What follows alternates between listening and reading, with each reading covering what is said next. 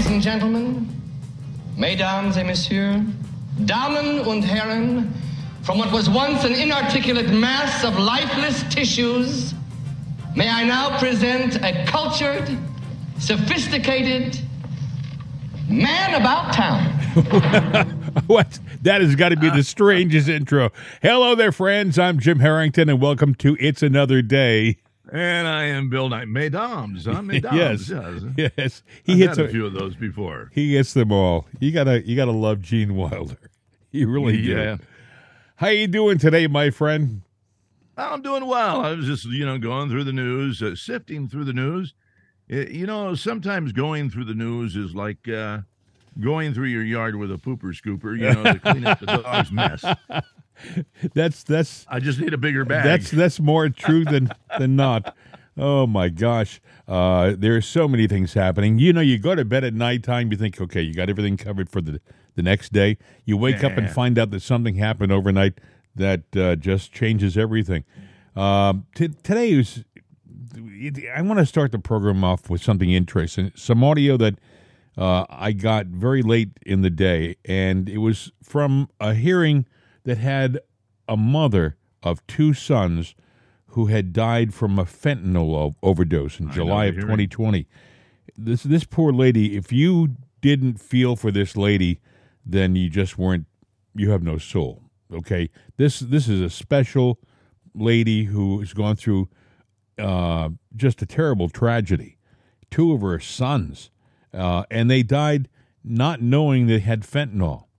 Okay, um, kids do the damnedest things, and they go to parties and friends say, "Hey, "You got to try this." And in a spur of a moment, a kid can take a pill, thinking that it's something harmless like an aspirin or or uh, anything, oxycodone or something like that, something that will give them a high and but still they won't die from it. But nowadays they're lacing this stuff with poison, fentanyl, and kids Yeah, and, and- kids are dying. You know, I heard a statistic, Bill, and I can't get over it. More people have died from fentanyl this year uh, than we lost in Vietnam, the Iraq wars, and Korea combined. and we're not at war with China.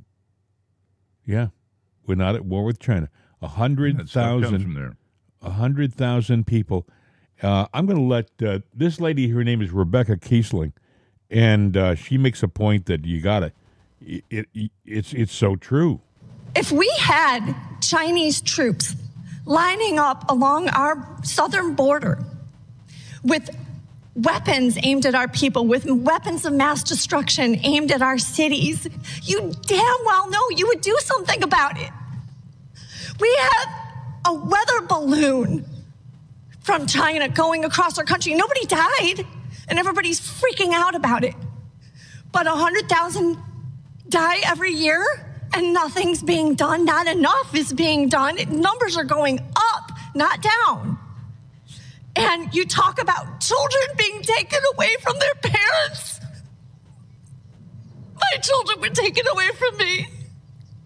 A hundred thousand Americans every year are having their children, 200,000 because it's both parents, right? Are having their children taken away from them.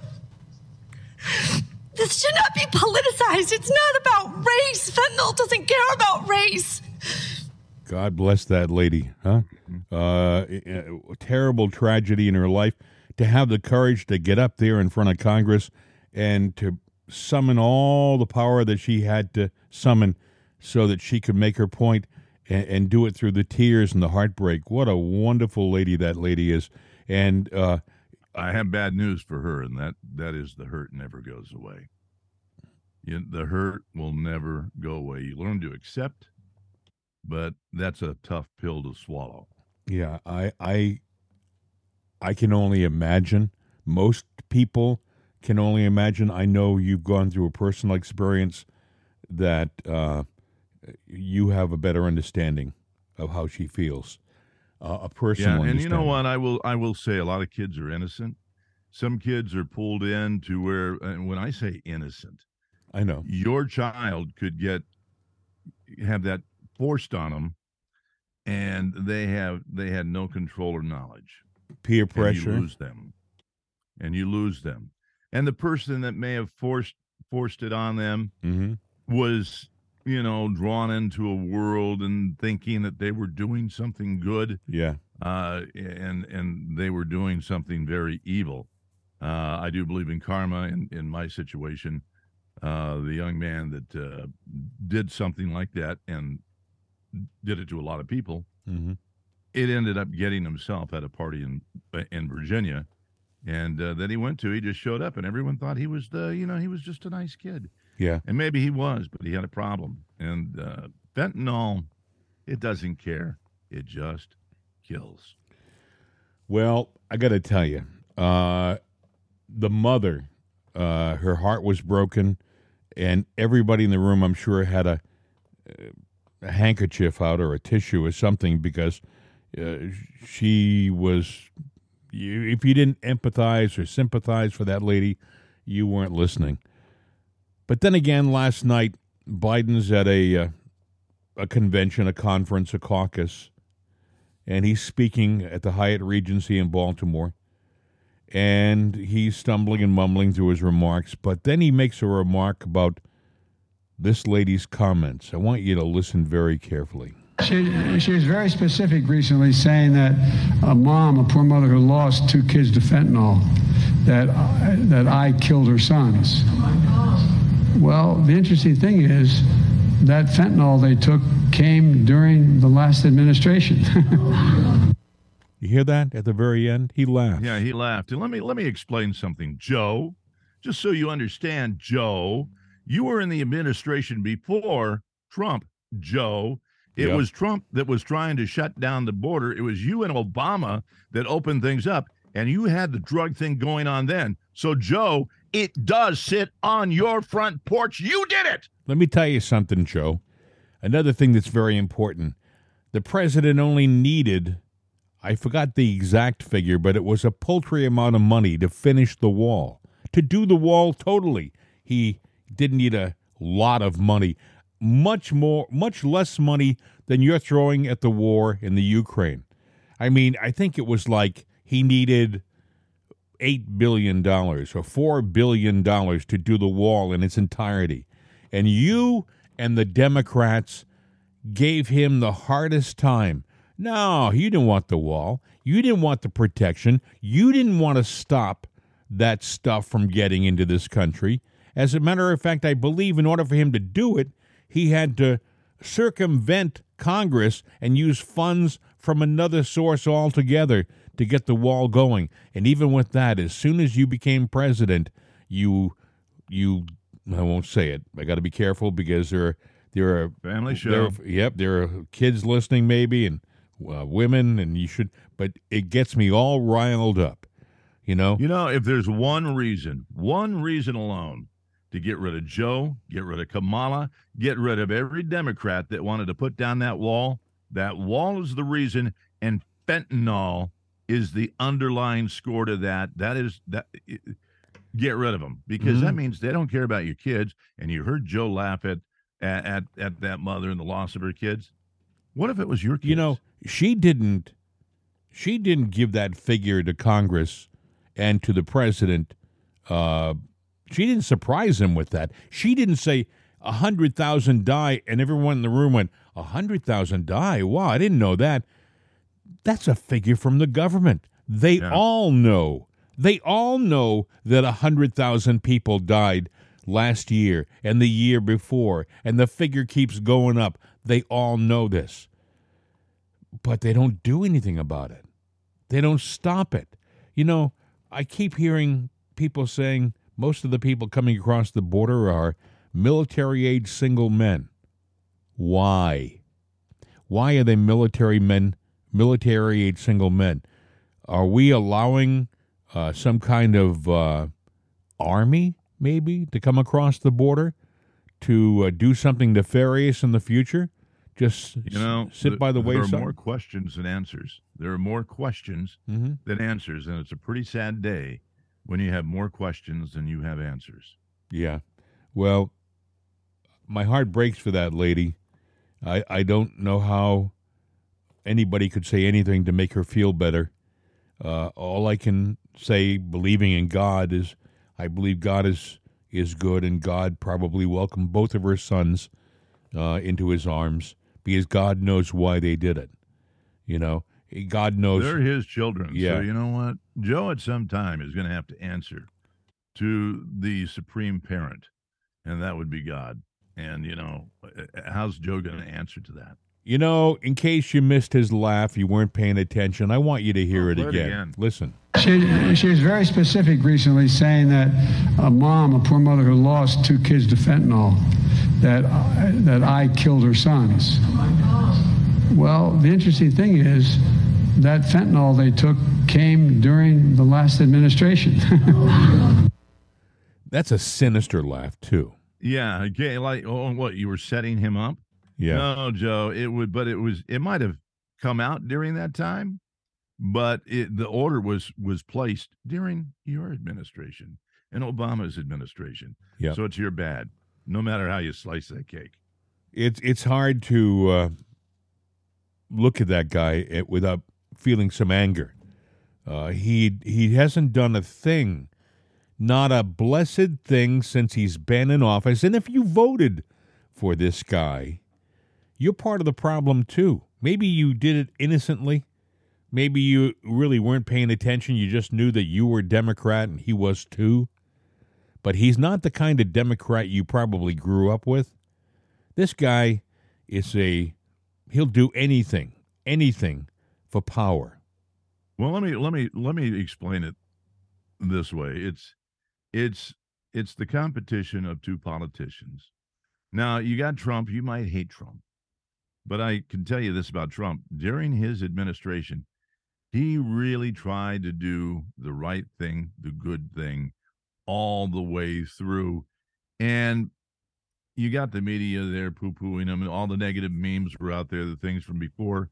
Now you had Joe, he was trying too, but he was doing all the wrong things. Mm-hmm. He did previously before he ever got into the the White House as vice president and then as president. But he's always been on the side of bad and evil, deceit and corruption. He's always been in it for a buck. He's a He liar. Care. A con- he's the consummate liar, Bill. Been Yeah. lying since he was a young man. And if you don't believe it, go look it up. Look at it. I think it was 1987, 88 when he was running for president. And he got caught. He lied about everything. He lied about speeches that he said he did, and he didn't write those speeches.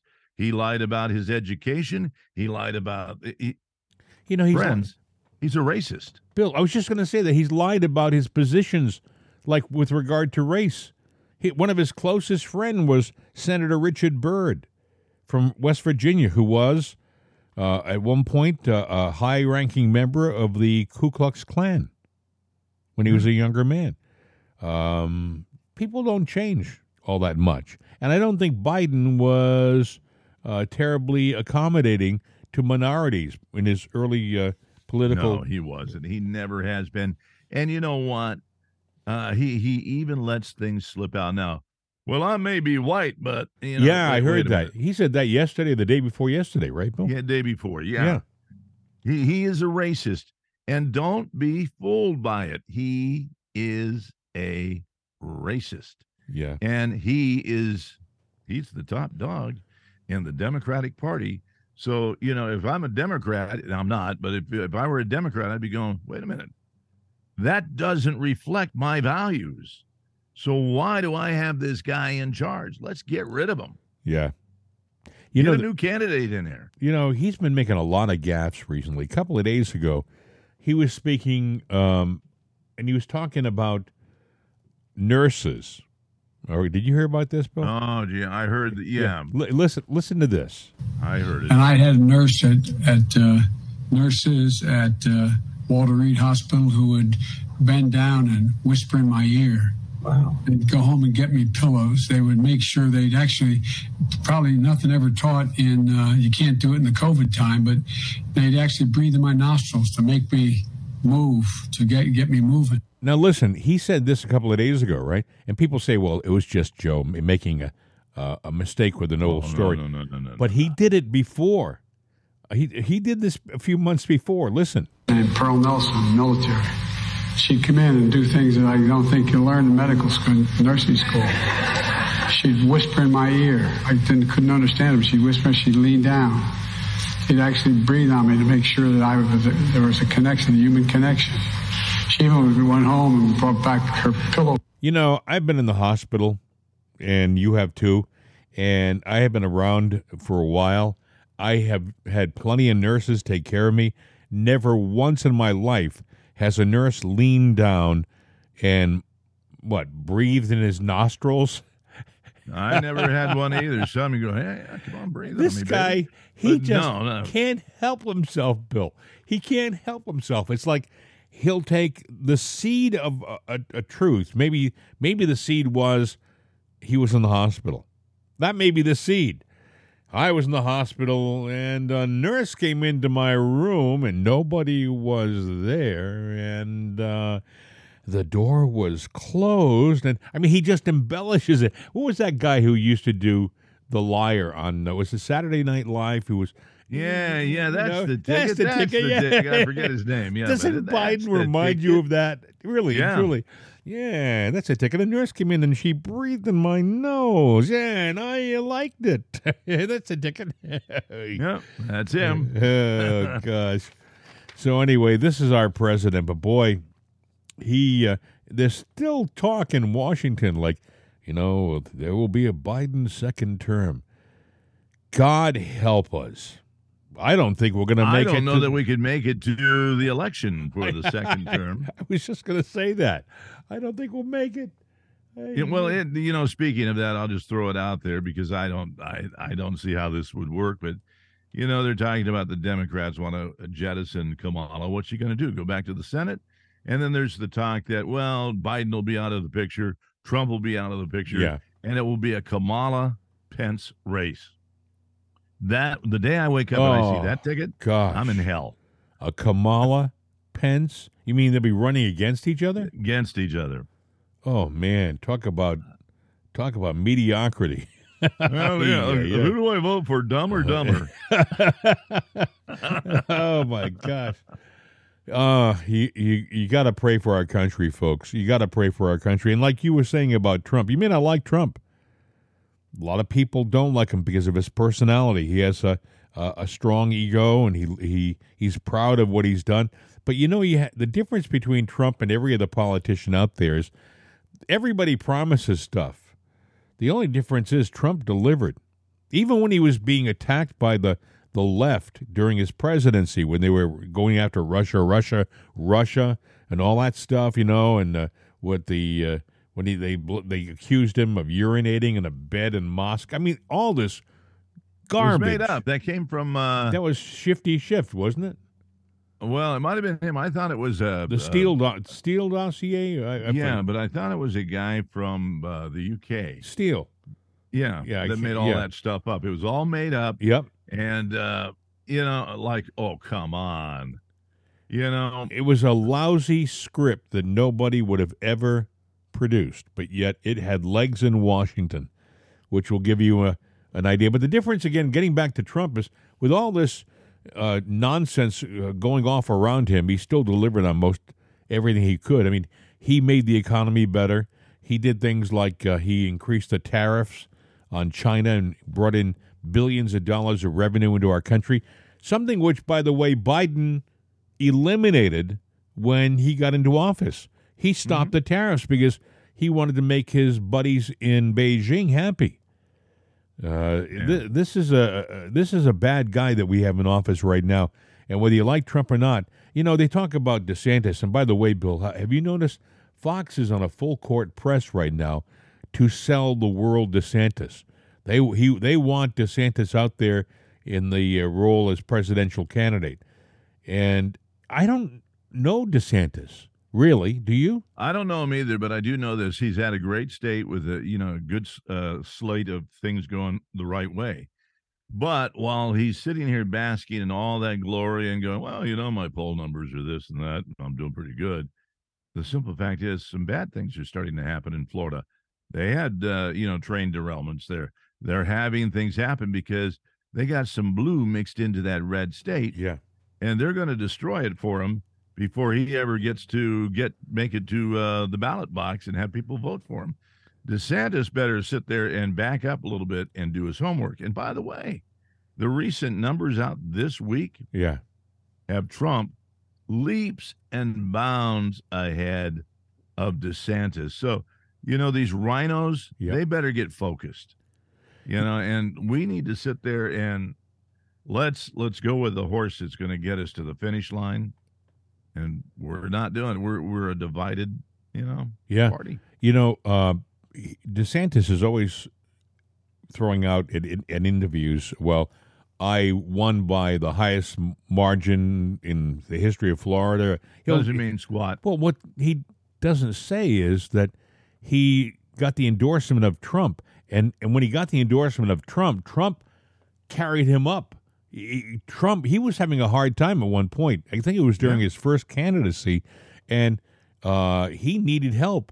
And Trump came along and endorsed this guy, and all of a sudden he had the support of MAGA country, and Right. it, it brought him over the finish line. But he doesn't talk about that anymore. He only talks about his achievements. But and again, when somebody is endorsed essentially by George Soros and Jeb Bush, it you gotta pull over to the side of the road and think about it for a second, okay? And that's what's essentially has happened with DeSantis. Yeah. I'm- I was just looking at a story that just popped up in my screen. Uh-huh. And it was a thought that I had yesterday because remember yesterday, we'll we'll go to Fetterman just for a second here. Uh-huh. Fetterman, you know, the things is he's brain dead. You know what what's going on. The Republicans in PA are saying, you know, come out and make a public statement. Yeah, Let us see that you're okay. right. And now late yesterday they came out and they they showed a bill that was introduced by a Republican and co-authored by Fetterman. And it's the Railroad Safety Whatever Act. Yeah. So that we don't have any more disasters. And you know, my first thought was, well, that's great, but how, how did he write that and co-author that when he's been sick and in the hospital? Yeah. And then here it is, you know, uh, Chief of Staff, Instablock's uh, reporter who asked uh, how Senator can sponsor bills while being held incommunicado for two weeks in psych ward. So, you know, they didn't think about that when they released that story. You know, they're they're dancing evident. right now, Bill. They're dancing big time uh, in the Fetterman offices. They're trying desperately to keep him relevant and Yeah. to to keep the press away from what's really happened to him. Uh, one of the stories uh, that came out, and we talked about this before, was was a terrible story. It said he was brain dead, A- and they haven't denied that story. And uh, the only reason why it gives you pause when you hear that story is that the first uh, reaction by the wife, Giselle, was to grab the passports and go to Canada, go to Niagara Falls with the kids. Why would she take the kids and go to Niagara Falls, Canada, and get away from everything for private time when dad, when hubby was at Walter Reed uh, being so cared tell- for? That's so you can tell the kids, kids, daddy's very sick and he most likely is not coming back. That is the conversation. That's what happens. The family gets alerted when dad's in the hospital in dire straits. Yeah. You know, then that that that word goes down, and you know that's what happens. You see who else is in the hospital uh, in dire straits? Uh, Tom Sizemore, the actor. Uh, he had a he had a I believe a stroke uh, about a week and a half ago, and uh, he's been unconscious.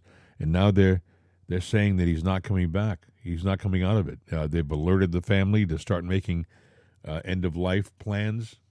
Uh, He was a good actor. He was, if you don't remember who Tom Sizemore was, he was in Saving Private Ryan. He played a sergeant in Saving Private Ryan. Ryan, a good actor. He had, a kind of a, a, a screwed up personal life. Um, got into drugs at one point, and uh, he's had some difficulty. And you know, you wonder he got caught up in that Hollywood. Uh, uh, fast track, and that can that can literally kill you. That can. Li- I think at one point his either his second wife or his living girlfriend was Heidi Fleiss. Do you remember who Heidi Fleiss was? Yes. Yeah, the uh, L.A. Madam, the Hollywood Madam. Mm-hmm. So, uh, But- go ahead, Bill. No, I was just going to say you, you get into that fast track world, uh, and, and you you start to think you're Superman. You really do, or. Superwoman, You're right. and and you're not. And even if you sit there, ten years go by, and you look back and go, "Damn, I was a lucky sob." You may not be as lucky as you think you were because somewhere down the road, Yeah. the damage was done, and you're going to pay for it. Something I'm not saying you're not going to live No, to the be first a ripe thing- old age. The first thing you just said was one of the first things I thought of when I heard that it, this happened to him was the guy was into drugs, heavy drug use, and you wonder whether that damaged him, that hurt him uh, later on in life, whether it weakened him, whether it caused, whether it contributed to the uh, the stroke. Well, it probably did. I mean, you know, he was probably doing coke, a lot of it, you know, and and that stuff, you know, the the the people that get it, they go, okay, I got an eight ball of coke. I want to make some money on this, so they cut it. They cut it with what? Baby formula, vitamin B, or something like that. They cut it, and they cut it down. So you're you know, they're not only sniffing the drug, you're sniffing something else. Now, keep in mind, coke used to be legal in the United States.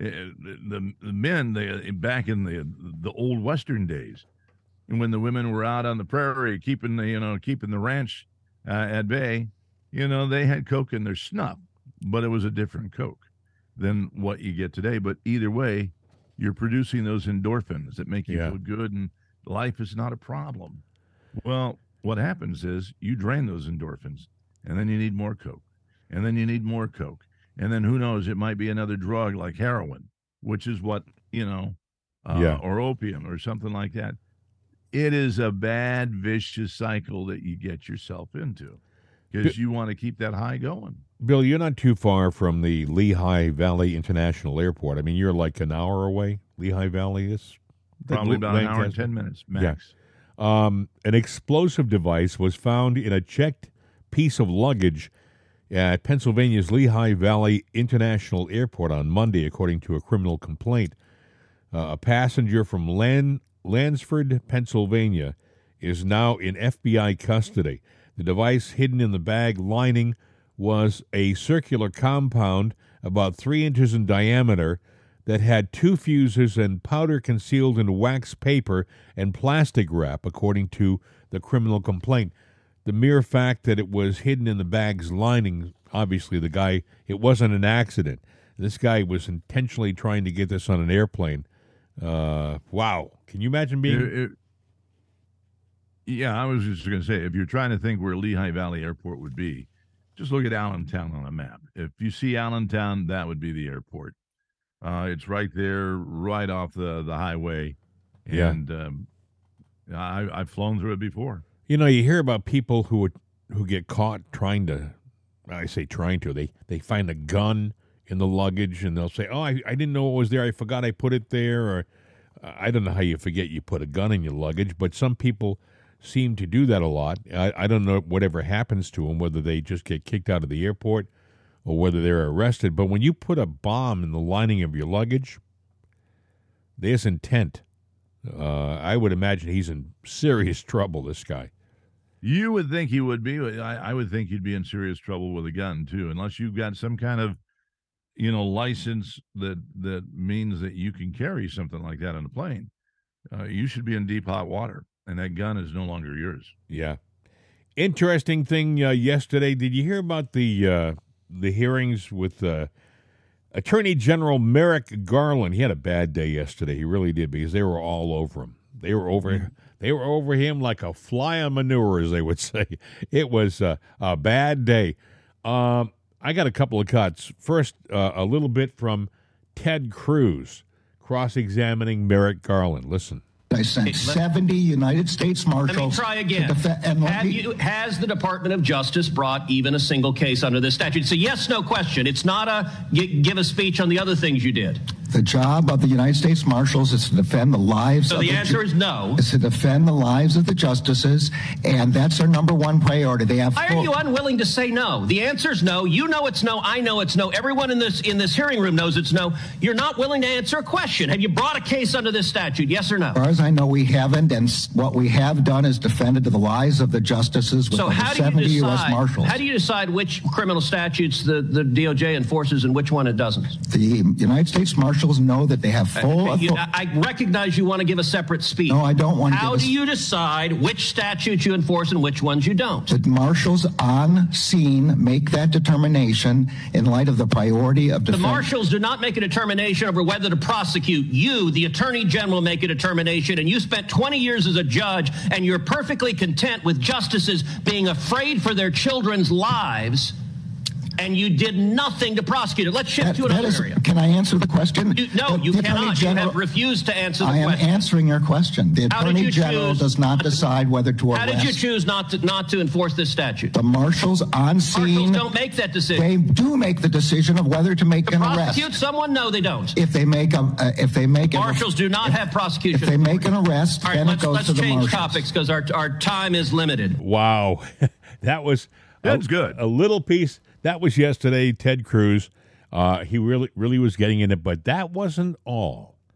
Oh, I know. Then- a lot of things happened yesterday. Yeah, then there was Senator Josh Hawley. Listen, Attorney General Garland, let, let me just ask you: d- Does your department have a problem with anti-Catholic bias? Uh, our department um, is uh, uh, uh, uh, protects all religions um, and all ideologies. It does not have uh, any bias against any religion of any kind. Well, you could have surprised me because given the resources that you are expending and the apparently intelligence assets that you are deploying against Catholics, it appears, and other people of faith, while simultaneously turning a blind eye while people are executed gang style in the streets of our cities, including in my home state.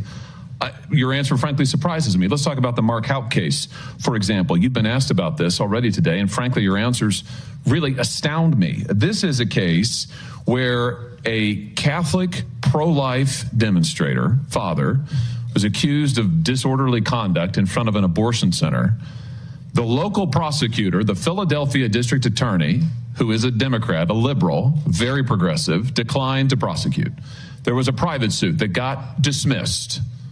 And then after all of that, your Justice Department sent between 20 and 30 armed agents in the early morning hours to the Houck's private residence to arrest this guy after he had offered to turn himself in voluntarily. Here's the photo. Once again, you can see the long guns, you can see the ballistic shields, you can see that they're wearing bulletproof vests. Why did the Justice Department do this? Why did you send 20 to 30 SWAT style agents and a SWAT style team to this guy's house when everybody else had declined to prosecute and he'd offered to turn himself in? Determinations of how to make arrests under arrest warrants are made based uh, by the tactical operators um, in the uh, district. They are not. But you surely looked into it by this point, right? they, You, you know the answer, surely. they all I know is what uh, the FBI has said, which is that they made decisions on the ground as to what was safest and easiest. So you're- do not agree with your description of what happened on the scene. You don't agree with my description. I'm pointing out what the photo is. There are agents here who have long guns and ballistic shields. Let's take a look at the hardened criminals that your Justice Department sent these armed agents to go terrorize on that morning. Here they are. Here they are at Mass. Oh. Here's the seven children with Mr. Houck and his wife. In this early morning, they were all at home. Mrs. Houck has said repeatedly the children were screaming. They feared for their lives. You got these agents demanding that he come out. They've got the gun, she said, pointing at the house and at them. He has offered to turn himself in. And this is who you go to terrorize. What's really interesting to me is this seems to directly contradict your own memorandum about the use of force at the Justice Department. You say officers may use only the force that is objectively reasonable to effectively control an incident. Are you telling me that, in your opinion as Attorney General, it was objectively necessary to use 20 or 30 SWAT style agents with long guns and ballistic shields for these people? What I'm saying is that decisions about how to go about this were made on the ground by FBI agents. So you're saying you don't know? I'm I'm saying what I just said. Which is that you're abdicating responsibility? I'm not abdicating responsibility. Then give me the answer. Is do you think, in your opinion, you are the Attorney General of the United States? You are in charge of the Justice Department. And yes, sir, you are responsible. Yeah. So give me an answer. The FBI does not agree with your I'm not asking about the FBI. You are the Attorney General. Give me your answer. Do you think that it was objectively reasonable and they followed your guidelines in sending 20 to 30 armed agents to terrorize these people? Yes or no? The facts I have, which are those presented by the FBI, are not consistent with your description. So you think it was reasonable? I'm saying the facts are not as you describe. What? That the children weren't there? That there wasn't that there weren't long guns there? That there weren't agents? What wasn't? What? What do you dispute? What's the factual premise you dispute? Be FBI specific. said they don't agree with your description of Be um, specific. They don't agree with what? of of how many agents of the agents who were there and of what their roles were. They don't agree. Do you know the That's can jury in this case acquitted Mr. Houck? I'm sure you're aware. Do you know how long it took him? I, I am aware, and we respect the decision of the jury. Do you know how long it took him? I don't know. One hour. One hour. Philadelphia District Attorney declines to prosecute. The private suit's dismissed. You use an unbelievable show of force with guns that I just note liberals usually decry. We're supposed to hate long, long guns and assault style weapons. You're happy to deploy them against Catholics and innocent children. Happy to. And then you haul him into court and a jury acquits him in one hour. I just suggest to you that that is a disgraceful performance by your Justice Department and a disgraceful use of resources. I notice a pattern, though. The FBI field office in Richmond on the 23rd of January of this year issued a memorandum in which they advocated for, and I quote, the exploration of new avenues for tripwire and source development against traditionalist Catholics, it's their, their language, including those who favor the Latin Mass. Attorney General, are you cultivating sources and spies in Latin Mass parishes and other Catholic parishes around the country? Now, the Justice Department does not do that. It does not um, um, do investigations based on religion. I saw the document you have. What'd you it's do about it? appalling. It's appalling. I'm in complete agreement with you. I understand that the FBI has withdrawn it and is now looking into how this could ever have happened. How did it happen? That's what they're looking into. But I'm totally in agreement with you. That document is appalling. I'll tell you how it happened. The this memorandum, which is supposed to be intelligent, cites extensively the Southern Poverty Law Center, which goes on to identify all of these different Catholics as being part of hate groups. Is, is this how the FBI, under your direction and leadership, is, is this how they do their intelligence work? They look they look at left wing advocacy groups to target Catholics? Is this what's going on? I mean, clearly it is. How is this happening? The FBI is not targeting Catholics, and, and as I've said, this is an, uh, an inappropriate memorandum, and it doesn't reflect the methods that the FBI is supposed to be using. It should not be relying on any single organization without doing its own work. Let me just ask you, as my time expires here, a very direct question. How, how many informants do you have in Catholic churches across America? I don't know, and I don't believe we have any informants aimed at Catholic churches. We have a rule against uh, investigations based on First Amendment um, activity, and uh, uh, Catholic churches are obviously uh, First Amendment activity. Well, but I don't know the specific answer to your You, question. you don't know the specifics of anything, it seems, but apparently on your watch, this Justice Department is targeting Catholics, targeting people of faith specifically for their faith views. And Mr. Attorney General, I'll just say to you, it's a disgrace. How many informants do you have in the Catholic churches? And he tap I don't danced. know. Yeah, I he, don't know. he taps dan- He tap danced. He no, was, he said, I don't know. And then he tried to cover that up by saying, I don't know means, yeah, we got him. yeah, I couldn't tell you how many, but uh, kind of an I don't know amazing, the number, but yeah, yeah, yeah. a terrible Yeah. response from this guy. You know, people people are saying things like, "I'm surprised that the FBI would be doing this." I I I'm not surprised, and I'll tell you why I'm not surprised. I mean, I go back to when I was a kid, and uh, before that, you know, it was run by a guy named J. Edgar Hoover. He was the guy who, quote, founded the FBI. And this is a guy who lived a lie his whole life. Uh, he was a cross dresser. Yeah. Uh, he had Walking around, women's underwear. his all the time. chief aide, and he was an agent. His chief agent at the FBI was his live-in lover. Mhm. Uh, he and but he kept it a secret. He would he would spend his free time at home, like you said, dress, dressed in women's clothes, and uh, but during the daytime, he had his people put together files on just about every politician in Washington, and if they didn't follow his lead on just about everything, he could make life miserable for these people, including, by the way, presidents like John Kennedy and people like uh, Bobby Kennedy. He had the files on all of them.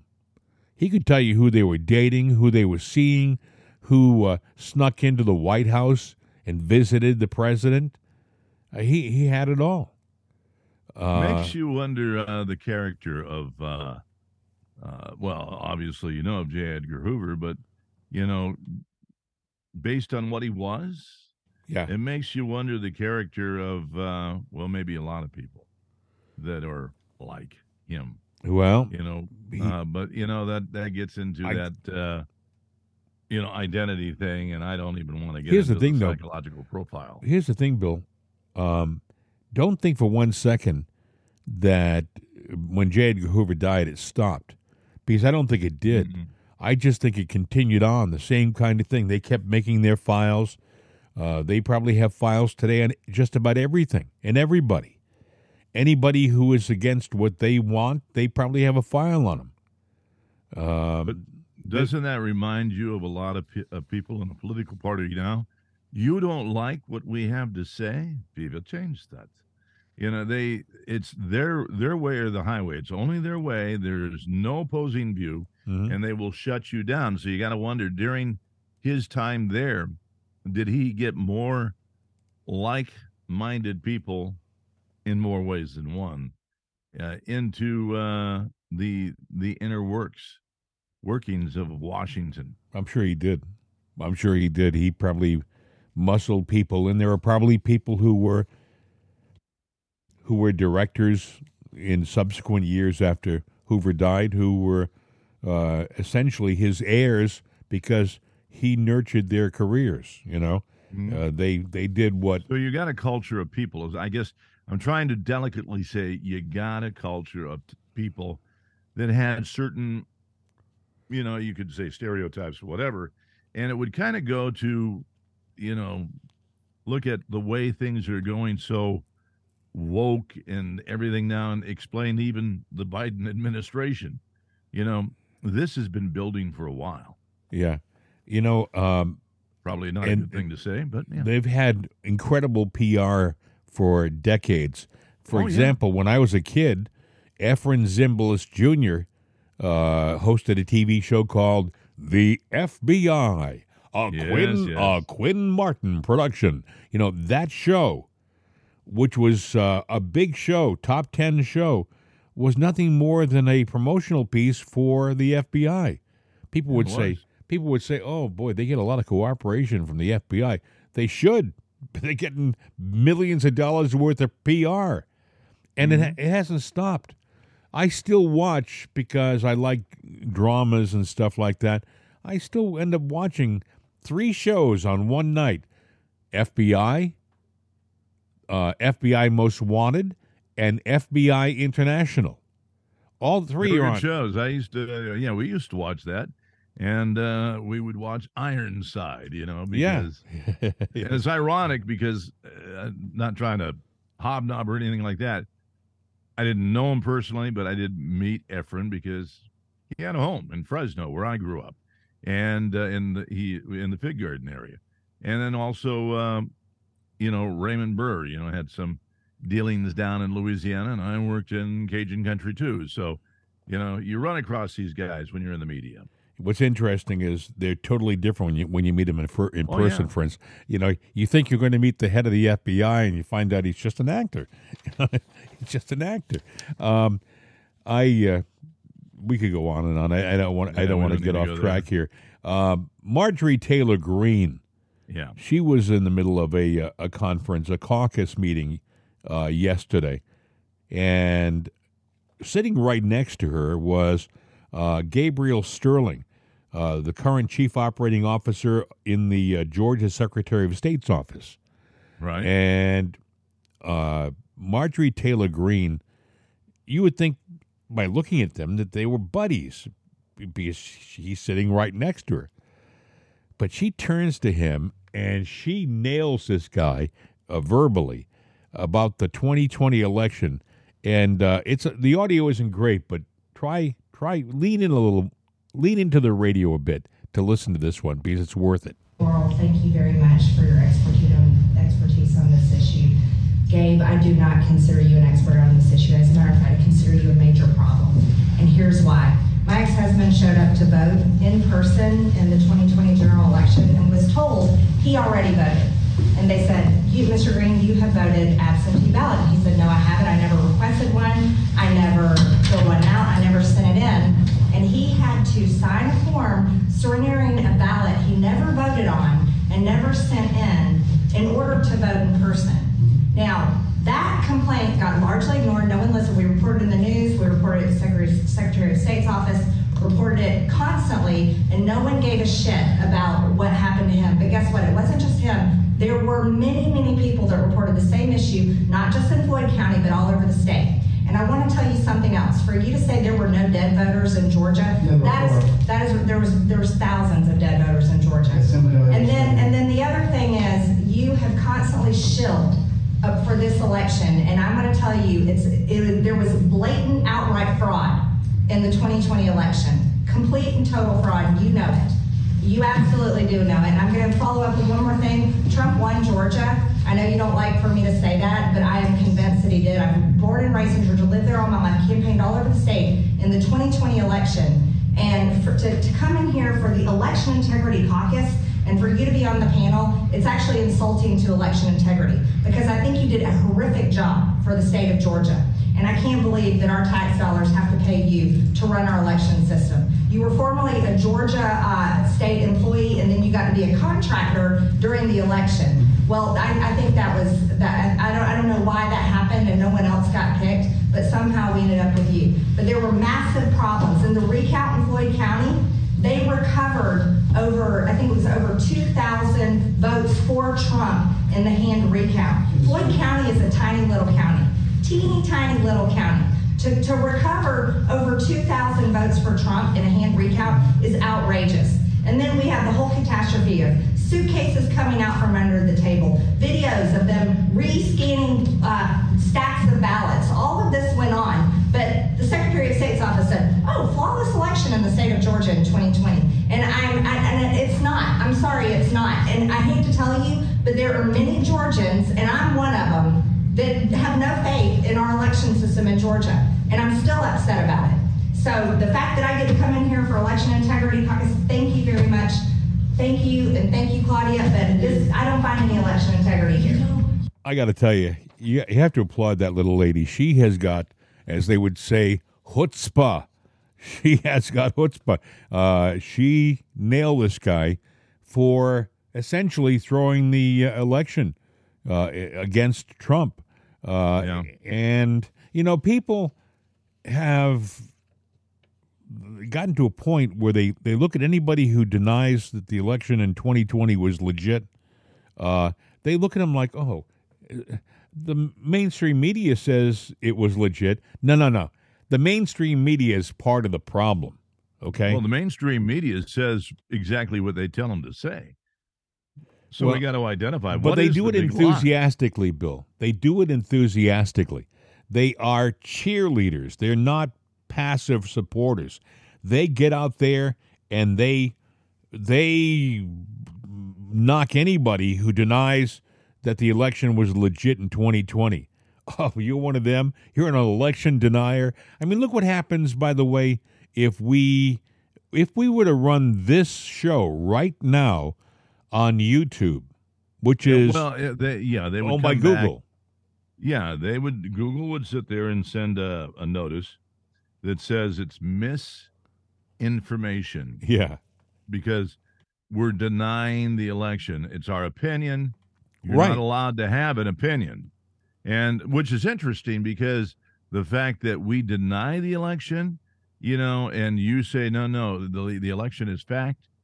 It's never been proven one way or the other. So you, in effect, when you say no, the election stands, that's an opinion of yours based on what you were told by the Schumers and whatnot Speaking of of Schumer's, world. you know, right now he's a little upset with Fox News. He wants, he's gotten up there and used his bully pulpit, Chuck Schumer from New York, uh, trying to uh, intimidate Fox News and get them to uh, silence, put a muzzle on Tucker Carlson. Mm-hmm. You know, silence. um, it's amazing. Uh, Oh yeah, yeah. He, he wants them to, uh, you know, stop spreading the big lie. And if you saw the uh, publicity photo for it, which is something I took offense to, because they show him there, and in the backdrop, it looks like they got the Constitution. All right, in the background. I could be wrong because it's blurred, but if that's the Constitution, mhm. gee, isn't he the one that's been wanting to do away with the Constitution for years, saying these these conservative judges they do whatever the Constitution says to do. Right. We have to end that. He wants to do away with the Constitution, but it's a good thing in the backdrop when he wants to get what he wants. and it's, it's very convenient for them to forget what they what they swear to when they take the oath of office. They all swear to support the what? The Constitution. Yeah, well, that gets back to that Brunson case, which we're still waiting to see what goes on with that. Yeah, it's lingering out there. It did it it was denied, came back, denied, came back. And Yeah. they're gonna hear it. But um, if that does happen, And nothing, Uh, by the way, Bill, in mainstream media. Nothing. no, they're not gonna talk about it because if they if the, the Supreme Court rules based on just the raw facts, because that's really all the case is. They made a mistake when they sat there and they were told to do their job, Mhm. and that was just to investigate it.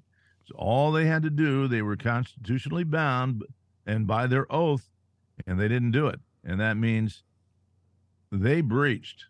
You know, they they they committed treason by not doing it. It was an interesting tactic, but you know, by three musicians. You got to wonder did why. You got to wonder why nothing in the media at all. I mean, we saw two stories, uh, and they came out on a Sunday, Mm-hmm. and nothing on a Monday, nothing on a Tuesday, nothing Wednesday. Here it is, uh, Thursday, still quiet, still crickets. Uh, you wonder whether the Supreme Court issued a request to the press asking them to uh, put a lid on this until they uh, do something with it because they don't need to have uh, mobs on the front lawn of the the Supreme Court. Because Well, what do politicians do behind closed doors? They make deals, right? Yeah, all the time. I mean, look at Fauci. Now, Fauci's back in the news because everything going on that was revealed that, the, you know, the COVID was a leak in Wuhan. Fauci, you know, everything that he said was a lie leading up to and after. And now, you know, you because you had all these congressmen and everything, they were, you know, they were blasting Fauci. And then one time they sat down with Fauci behind closed doors. And then they came back and said, no, no, no, he didn't do anything wrong. As a matter of fact, he got more funding and more money from these guys. And now they're sitting there holding the same bag of poop that he is because it was all a lie. Yeah. It- it- I mean, Fauci was part of something that was evil and something that was politicized and mechanized and used against the American public. And they like that control. You know, power is what they want. And if they can keep you in a mask and afraid and What's interesting, Bill, it. is you, you you think it's money when you when you're not a rich person. You think, well, it, maybe it's the money. They want the money, but in Washington, it seems that the money comes pretty quickly.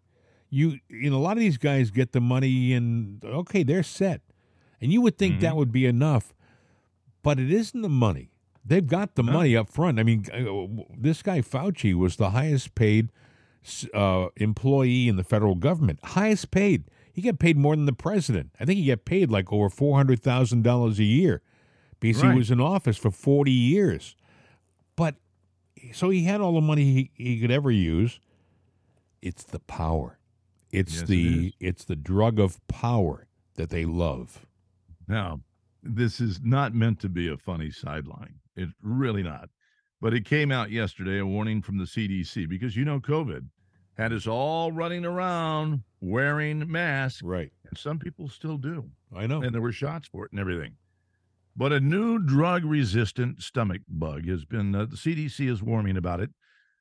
I kid you not. It's called the Shigella outbreak.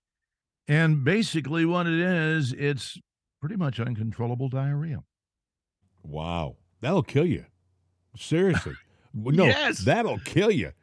Oh my god. intensely drug resistant. So, I mean, you know, if you're walking along and you got a little rumble in your tummy, Mhm. you know, you might want to just say, not going to chance it. Yeah. and how uh how do they take How do care you of this? know? No, how do they no, I know I know I know how you know. But how do you how do they uh take care of it? If they they say it's it's resistant to, to drugs, do you just have to kind of live through it? I really don't know. This this was announced yesterday. It, the Shigella virus.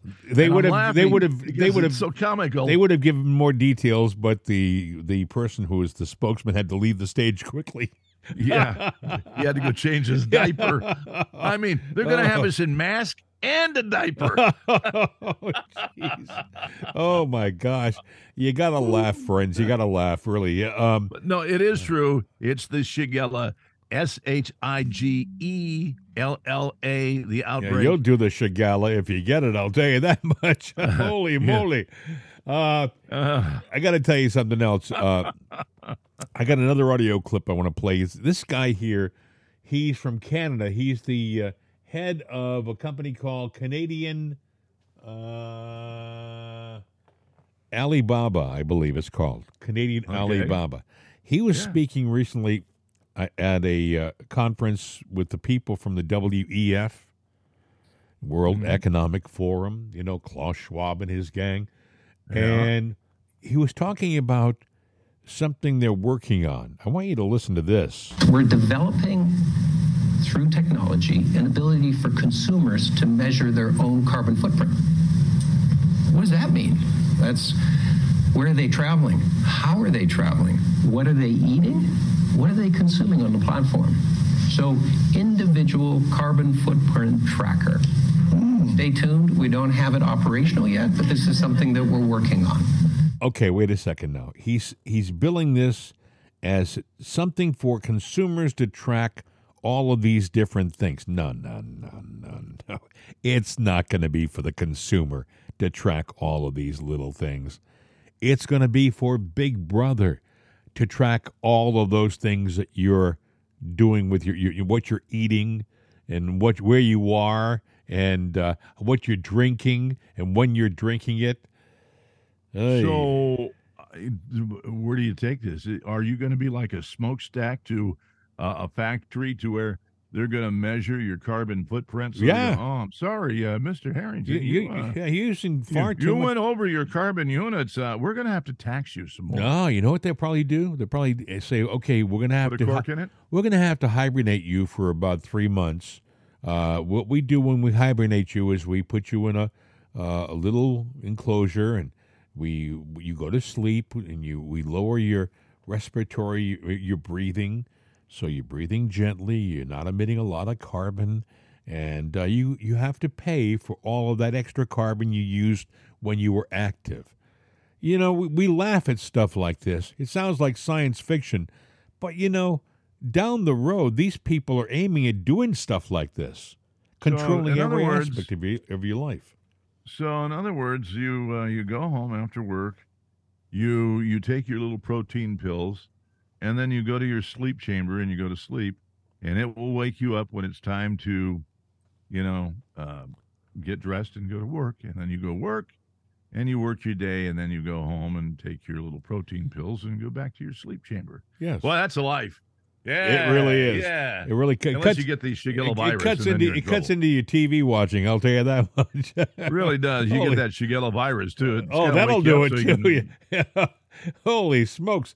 Uh, hey, listen, if you want to contact us, our number is 833 538 7868. 833 538 7868. Mail at itsanotherday.com. There's also mail at crnamerica.com.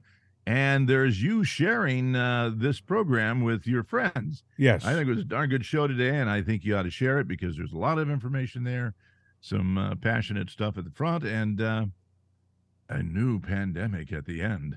Ooh, yes. The Shigella. Real- it really is the end. It's, it's, the- it's the Shigella. It sounds like a dance. And I think you're probably uh. doing that when you're trying to get some relief. Well, you don't. Yeah, but dance gingerly, okay? Because you know, never mind. hey, let's leave with a little dance music, huh? If you're blue and you don't know where to go to, why don't you go where fashion sits? Different types who wear a day coat, pants with stripes, or cutaway coat, perfect fits.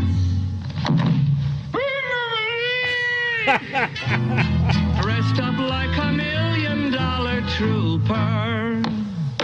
Trying mighty hard to look like Gary Cooper.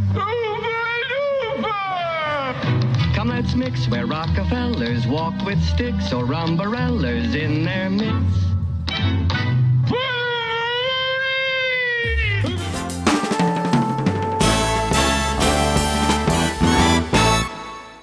The voice of freedom. CRN America. These days, when you want an answer about just about anything, you ask Alexa. You ask her about the weather. You ask her who won your favorite sporting event. You ask her to find a fact that you can't find anywhere. Well, we did that too. We asked her how many people have downloaded it'sanotherday.com. And this is what she said. From acceleration.com. It has been downloaded as much as 260,433,467 times. I know. Seems like a lot. Seems like a lot to us, too. But it's Alexa. Thanks for making us a part of your day. And tell your friends about it'sanotherday.com. We could use an extra listener. I mean, what do you do when you only have 260 million?